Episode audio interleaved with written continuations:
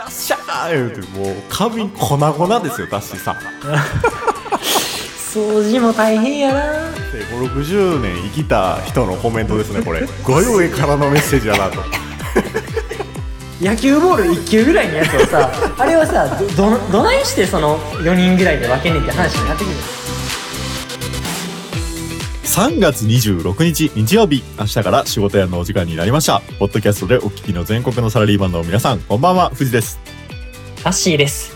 この番組はごくごく一般的なサラリーマンの僕たちが明日から長い1週間を迎えるあなたの心を癒すべく社会人生活にまつわるトークをはちゃめちゃにお届けしていこうという番組です。日曜日の夜の落ち込みムード満載のリスナーたちのお茶の間を明るく楽しい雰囲気に変えていこうという趣旨で今夜も私藤とタッシー2人でお送りします。タッシーよろしくです。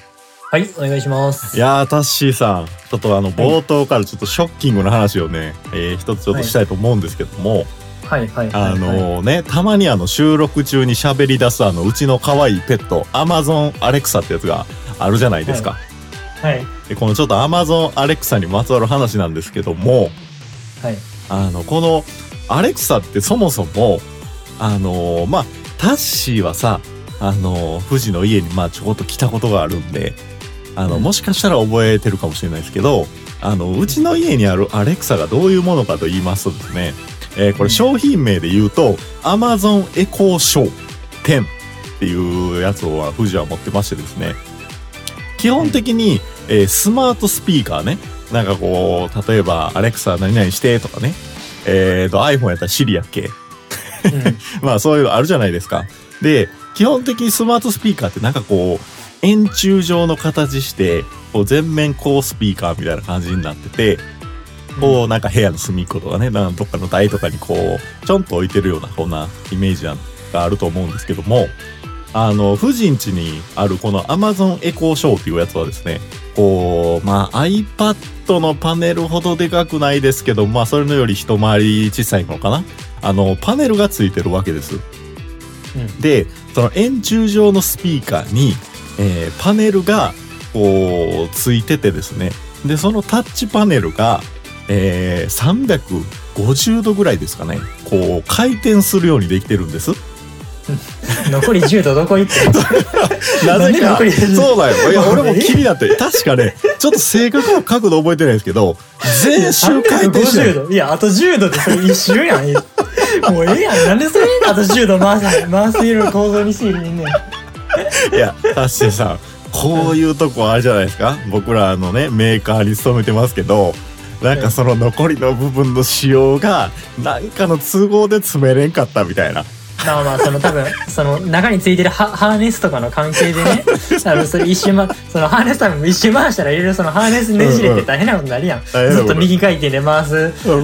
とかおるかもわからんからさ。うんうんうんうんうんうん。だからそれで多分そこで規制をしてハーネスのねじれとかを防いでるんやろうけどなんかなな360度ってな350度ってなんやねんっていうふうにちょっと思ったわけそうそうそう。あの、タッシーさんがおっしゃられた通り、多分そういう事情があるんでしょうね。あの、ずっと回し続けれちゃうとかね。あの、アマゾンさんの、こう、都合があるのか。まあ、350度ぐらいやったと思うんですけど。えー、まあ、ほぼほぼでも回転してくれるじゃないですか、タッシーさん。もう350度もあったら。いや俺そそもそもなんか、はい。い、やようわからないけどその回転き回転機構が本当に必要なのかどうかっていうところがいまいちよくわからんのよね。でそんなに富士の家も何回も行ったわけじゃないし、うんうん。いや、まあまあ。確かにね、回転、あの、機能自体の用途っていうのはね、僕もね、うーんっていうところはあるんですけど、まあ、例えば、あの、隣にキッチン台みたいなのがあってですね、まあ、キッチンカウンターっていうかな、そこにこう置いてるわけですよ。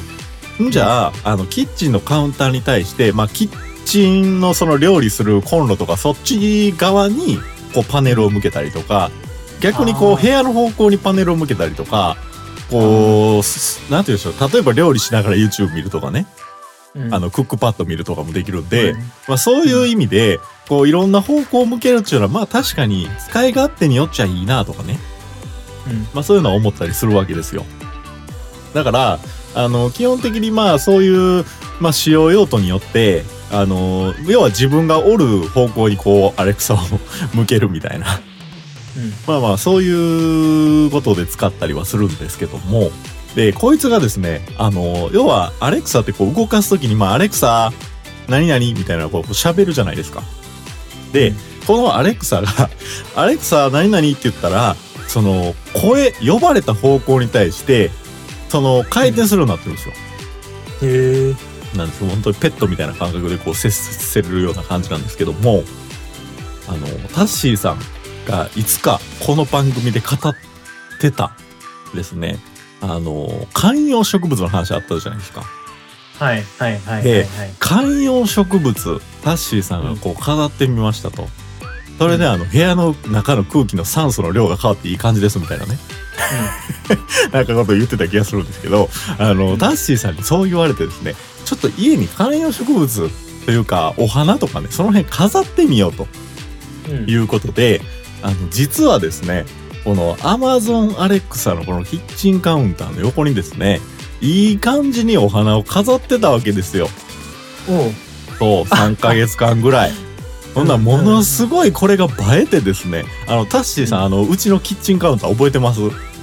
いやまあぼちぼち。ぼちぼちはい覚えてます、あの、結構ね、そのカウンターの中心にこう、花とか植物を置くことによって、こう、部屋の中心というか、なんていうかね、どの角度からもそのお花とかがこう、常にこう目に入るところにおるみたいなね、えーいう感じで、こう、部屋の雰囲気が確かに、タッシーさんが言うように、こう、ちょんと置くだけでちょっと変わるな、うん。ということで、ものすごい気に入ってたんですよ。うん。でですよ、えー冒頭にこうショッキングな話をさせてくださいっていうふうに言ったんですけども事件が起きましてですね その、うんもうリスナーの皆さんも予想されてるかもしれないですけどうん。このアレクサがね アレクサがですね何も読んでないのになんかソフトのアップデートかなんかでですね急にアレクサが回転し始めて、うん。うん。それがですね、花瓶にどうやらそのパネルのエッジが衝突してですね、そのままその花瓶が下に落下してですね、うん。うん。ガッシャー言うてもう花瓶粉々ですよ、ダッシーさん。掃除も大変やな。うん。えー、ものすごい事件が発生しましてですね、えーそっからですね、アレクサのこう設定をいろいろいじり始めてですね、どうかこいつの回転を止めたいと。うん。いうふうに思うとですね、あの、設定がね、ちょうどあの、このアレクサ、エコーショーっていうのは、こう、モーション回転とか、そんな機能やったと思うんですけど、まあそれをこう、オフにできる設定があって、もうお前回転せんでええわ、と。いうことで、この350度を回る仕様もですね、えー我々ユーザーによってこう、つ封じられてしまうと いうような感じで、もうね、この Amazon エコーショー、これ持ってる方なかなかね、あの、珍しいかもしれない。普通、大体普通のスマートショー、スマート、あの、スピーカー持ってる方が一番多いかなと思うんですけども、あの、こういうちょっと、あの、いらん悪さをする時もあるんで、結構注意深く扱わなあかんなという、えーなかなかこう悲劇が、えー起こった、え1週間でございましたけども、そうですね。ちょっとまああの、富士のその花瓶が落ちるという悲劇、およびフリートークでほぼほぼラジオの半分が終わってしまうという悲劇を繰り返さないためにも、このままはい。本題の方へ進みましょう。本題の方に進みましょうということで、はい、えー、このポッドキャストでは24時間休みなしでリスナーの皆様からのメッセージや質問、感想などを募集しています。ご応募は Twitter、ハッシュタグ、明日から仕事やまるでつぶやいてください。また、SNS のダイレクトメッセージやお便りフォームからも受け付けています。詳細やリンク先は私たちのポッドキャストトップページをご覧ください。はい、では早速最初のコーナー行きましょう。私お願いします。タッシー富士の俺的ニュースさあ始まりました俺的ニュースのコーナーここでは一般のメディアでは取り扱われないような小さなニュースを3本取り上げタッシーや富士の独自の視点でお話をしていくコーナーです。ちなみに私たちの私生活や身の回りで起こった出来事について取り上げることもあります。では今週取り上げるニュースはこちらです。俺的ニュータッシー氏ちょっと失敗しました。日曜日の朝ランニングした後にランニングの格好のままスターバックスへ行ってドーナツとフラペチーノを購入しようとしました。無事購入するところまではところまでの計画は完璧だったのですが帰り道で失敗しました。というのもランニングの格好だったため少し薄着の服装をしており寒くなり体を冷やしてしまったためです。さらに手にはフラペチーノを持っているため走って帰ることができなかったのがまさに泣きっ面に蜂状態だったようです。皆さん服装には十分注意しましょう。タッシー氏月化粧に再開です。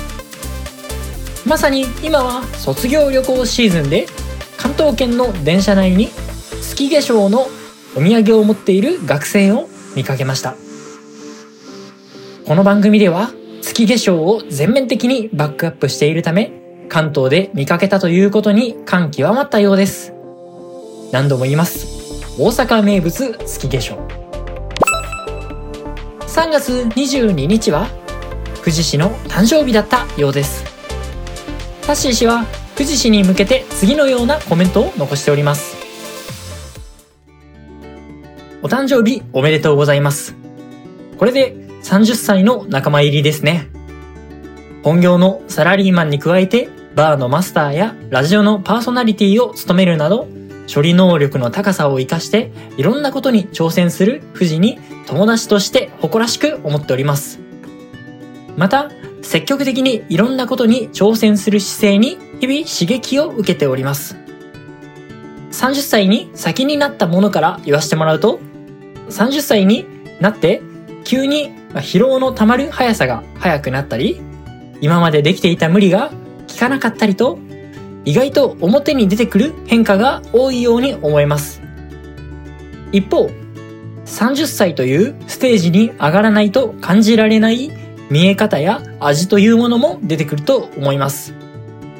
ぜひとも体にご自愛しこれからも自分らしく過ごしてください。改めて誕生日おめでとうございます。コメントを受けてスタジオの富士氏はどのようなコメントを残すのでしょうか今週の俺的ニュースは以上になりますはい、えー、今週のニュースのコーナーということで。いやー、タッシーさんからあの嬉しい、あのメッセージが届いておりましたね。はい。そうですねあのーすごい、あの、お言葉ありがたく受け取りました。で、タッシーさん、あの、はい30代へのメッセージですか？あの、はいこれなかなかすごいあれですね。もう、人生5、60年生きた人のコメントですね、これ。あの、タッシーさんとは同じ学年でございまして、あの、そこまであの、年は変わらんのじゃないかというか、もうほぼほぼ同じタイミングで30代になっても、突入しても、あの、って言ってもおかしくないんじゃないかというぐらいの。うんまあ世間的な、世間の、あの、すごい、あの、広い目で見たらな。ピンポイントの一学年で見たら全然違うかもわそう。全然違うかわからんけども、あの、早生まれかそうじゃないかぐらいの差だと思ってて、あの、それにしては、あの、すっごい上からのメッセージやなと。もう人生5、60年生きた人のさ、30代になってくるとっていうのはもう4、50代の人が30代のことを思い出して言ってるかのようなそのメッセージだったんですけども。まあまあ、あの、そういうふうに早くも、まだ30代の、まだ序の口というかね、まだ差いやはほんま、ほんまに、ほんまに、でもほんまになんか30代になってから、その体のガタというのは結構来てんなっていうのめっちゃひしひしと感じて、ほんまに、なんかあのお親、親知らずなんか抜いたりとか、親知らず抜いたりとか、あとはなんか、ちょっとあの、最近起きる時間がちょっともうい、土日はちょっと1時間、1、2時間、あの、早う起きれんようになったりとかな、なんかそういうちょっと、あの、体の疲れが溜まりやすくなってるから、だから一応言うとくかと思って言うてん。そうかそうか。じゃあほんまに実体験として短い期間でありながらも、えーそういうことを感じてらっしゃる。うんうんうんうん。あ、よかったよかった。まあ俺も。短いって言っても俺30代で半年やったっていや、言うからな。半年やぞ。半年や 10, ってへんのか10年分の半年やぞ、30代の。せやな、せやな。10年分の半年で30代のいい点悪い点というか、メリットデメリットみたいなのをめちゃくちゃこう冷静に語ってたからやな。いや、そんな知ってんのか、お前は、みたいなね。いう感じをいたしましたけど、まあ、あの、いずれにせよ、あの、ありがたいメッセージで、えーこれからもよろしくお願いしますという、はい、おえーと願いします。ころでございますけども、えーと、次の、えー話題というかですね、2本目のニュース、えー月月賞ですね。久々に来ましたね。あのねこの番組で取り上げているというふうにこう説明がありましたけども、えー以前あの、福岡のお土産ですね、えー博多通りもんと月化粧、えーこれをこの番組内でもね、えー富士が食べ比べしたことがありましたね。どうなんやろ？福岡の人って自分らで博多通りもん買って食べたりするんやろか？あー。それってあれ？北海道の人が白い恋人家で普通に食べるかっていうことやろ？そうやな。東京の人が東京バナナ自分で買って帰るか？そうやな。いや、買わんな。買わんかもわからんな。それこそだから大阪の人がお大阪の人が551買う感覚か。え、でも551ってどうなんやろな。その、わからん、わからん、わからん。551はなんかある意味その、地元飯みたいな感じになってるやんああ、まあそうや。お土産って感じだけではないもんね。だからそれこそ、うんなんかたこ焼きせんべいみたいなやつあるやん。ある。その、プリ、プリッツのたこ焼き味とかあるやん。そういうご当地限定のやつ。あるある。プッチョ、プッチョうんの、あ、ちょっとぶ、なんかそういう、あるなプッチョ。のそのあ甘い系の、その、うんなんかミックスジュース味とかやろ夕張メロン味とかあるやん。あるあるシークワーサーあ味。るあるあるあいうのを地元の人が食べますかっていう話やろ。そうそうそうそう。全員知らんやんと思ってるやろな。はい。あの、最後の辺何の話でしょうかということなんですけども、あの、タッシーさん、あの、お時間が来ちゃいまして。はい。以上、俺的ニュースのコーナーでした。タッシー、いつも仕事頑張ってるリスナーさんに一言言ってあげて。お疲れ様です。じゃあ、ラジオ頑張ってる俺にも一言。お疲れ様です。いやいや、触りすぎやろ。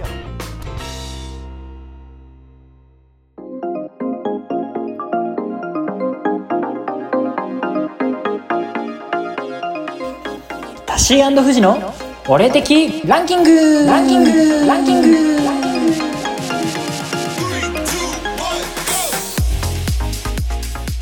このコーナーでは私たちの生活習慣や価値観など様々な事柄を様々な基準でランク付けしここでしか聞けない俺的ランキングとして発表していきます。それでは今回はどのようなランキングが取り上げられるのでしょうか？それでは行ってみましょう。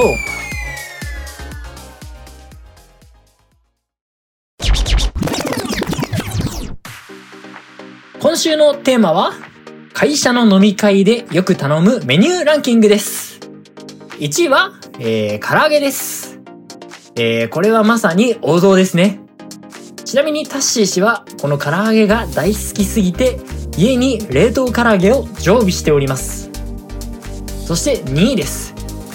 2位は漬物盛り合わせです。お酒のあてといえばこれですね。えーと皆さんはどのようなお漬物がお好きでしょうか？そして3位はだし巻きです。これも王道ですね。ちなみにお出汁によって味が全然違うのでお店の個性が出るのもこのだし巻きですよね。あとは個人的にはプルンプルンなのが大好きです。そして第4位はお刺身の盛り合わせです。お魚料理が出ると机に華やかさが増しますよね。ただ海外の人にはこういった生もの系は NG の人が多いので注意してください。そして5位はお鍋です。少し前の冬のシーズンだったら最高のメニューですよね。ただ私的には取り分けが面倒なのでこういった、えー、とお鍋等はあまり会社の飲み会では好きでないようです。今回のランキングは以上になります。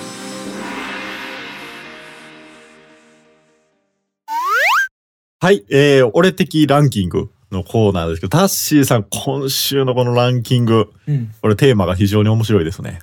そうですね。会社のですよあくまであの、二人で、こう、仲いい友達と行くの飲み会のメニューランキングとかやったら、なんかその、違うものになったりするじゃないですか。はいはいはい。例えば別に女の子と二人で行ったら多分さ、サラ、サラダから頼んでみたいな話になってくるじゃないですか。はいはいはい。そそういうのじゃなくて、会社の飲み会なんで。はい。そうですね。会社のランキング、会社の飲み会のランキングなんですけど、いやー、わかるなーっていうやつと、うん。あ、これも俺やったら入るなーっていうやつがあったんで、うん、ちょっとこれまず富士のランキングちょっと紹介させてもらっていいですか？あ、どうぞどうぞどうぞ。あのね、まず最初に冒頭に言いたいのは、うんえー、タッシーさんの3位に上がってただし巻き、はい。えー、それから4位に上がってたお刺身盛り合わせ、うん。ここはあの僕と一緒ですね。あの、うんランクアップしてて、もうこれはわかると。もうんうこのタッシーさんにこれ送られてきた時から思ってたんですけど、うん。えー、富士のランキングはですね、うん。1位だし巻うん。うん。き、2位が厚揚げ、あ3位がお刺身盛り合わせ。で、4位がポテトサラダ、う んで、5位が焼き鳥うんっていうのが、えー、富士のランキングなんですよ。なるほど。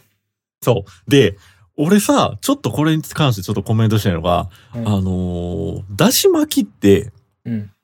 特にこれ男の人がめっちゃす好きな食べ物みたいな感じがあるらしくて、あそうなん？なん、か、いや、わからんよ。いや、もちろんね、その、一概には言えへんし、あの、もちろん女性の方も好きな人多いと思うんですけど、うん。なんかな、前、男女でなんか飲み会をした時に、うん。結構女性陣の方で、いや、男の人ってほんまだし巻き好きよな、みたいな話で、なんかすごい盛り上がってて、うん。いや、卵焼き家で食べれるやん、みたいなことを言ってたんですよ。うん。うん。うん。いや、でも家で食べれるけど、だし巻きって定番じゃねえみたいな感じでこう話が盛り上がったりしたんですけど。あ、の、なんかその男の人って絶対だし巻き頼むよね、みたいな、なんかそういうイメージがあるのか、あーと思って、なるほどね。確かに。うん確かに女の人あんまだし巻き頼んでるイメージないな。うん、なんか男は大好きって、まあ確かにそうやね、とか。枝豆とかね。あ、そうそう、枝豆とかね。うん。で、まあ、あとポテサラは、うんポテサラなんか自家製ポテサラみたいな居酒屋によって結構作ってるところが多かったりしてて、うんうん。それが結構バリエーション多くて結構俺は楽しみやなとかな。ああとは焼き鳥はさ、普通に盛り合わせにしたらなんとなくその間違いないというか、その会社の飲み会で。うん。なんか別にいろんな種類あるし、まあうん串カツもそうなるんかもしれんけど、その部類かもしれんけど、なんか間違いないアイテムやなとか思ったり。うんうんうんうん。あのな、でもな、タッシーのこのランキングで意外というか、うん。うん。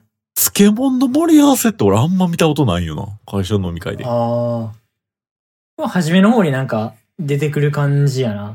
あそう。とは、まあ、均等に分けられて楽っていうのが、ちょっと、個人的には。おー漬物ってあんまり、いや、ここのほとんど共感やでけど、こう漬物だけ、会社の飲み会で漬物頼む人そんな今まで富士おらんかったなっていう感じは。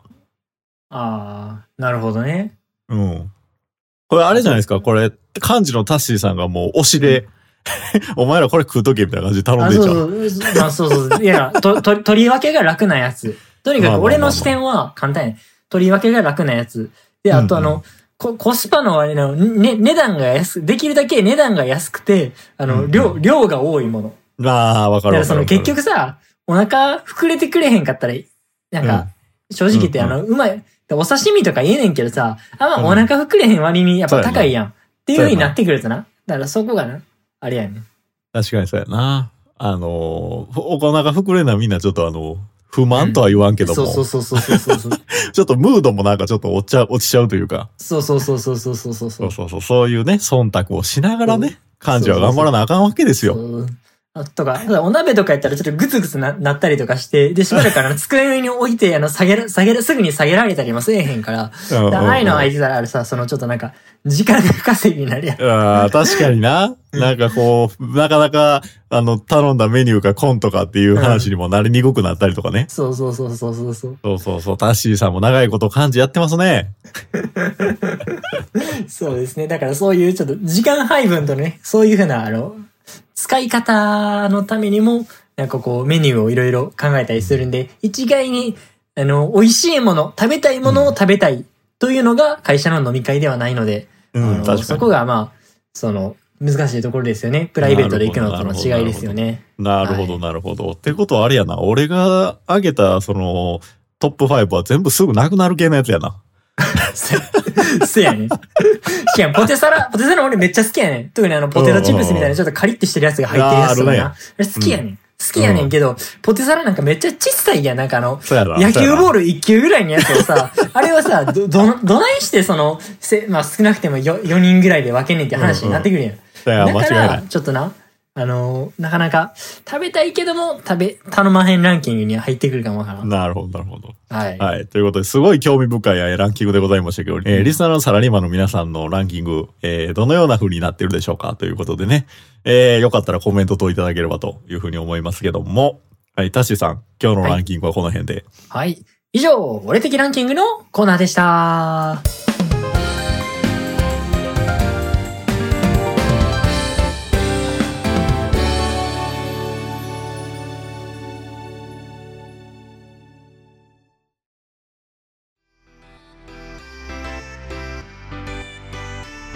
さて、番組もいよいよお別れのお時間になりました。ということでですね、タッシーさん、い実はですね、えー今日がですね、明日から仕事園始まって、えー70本目のエピソードになります。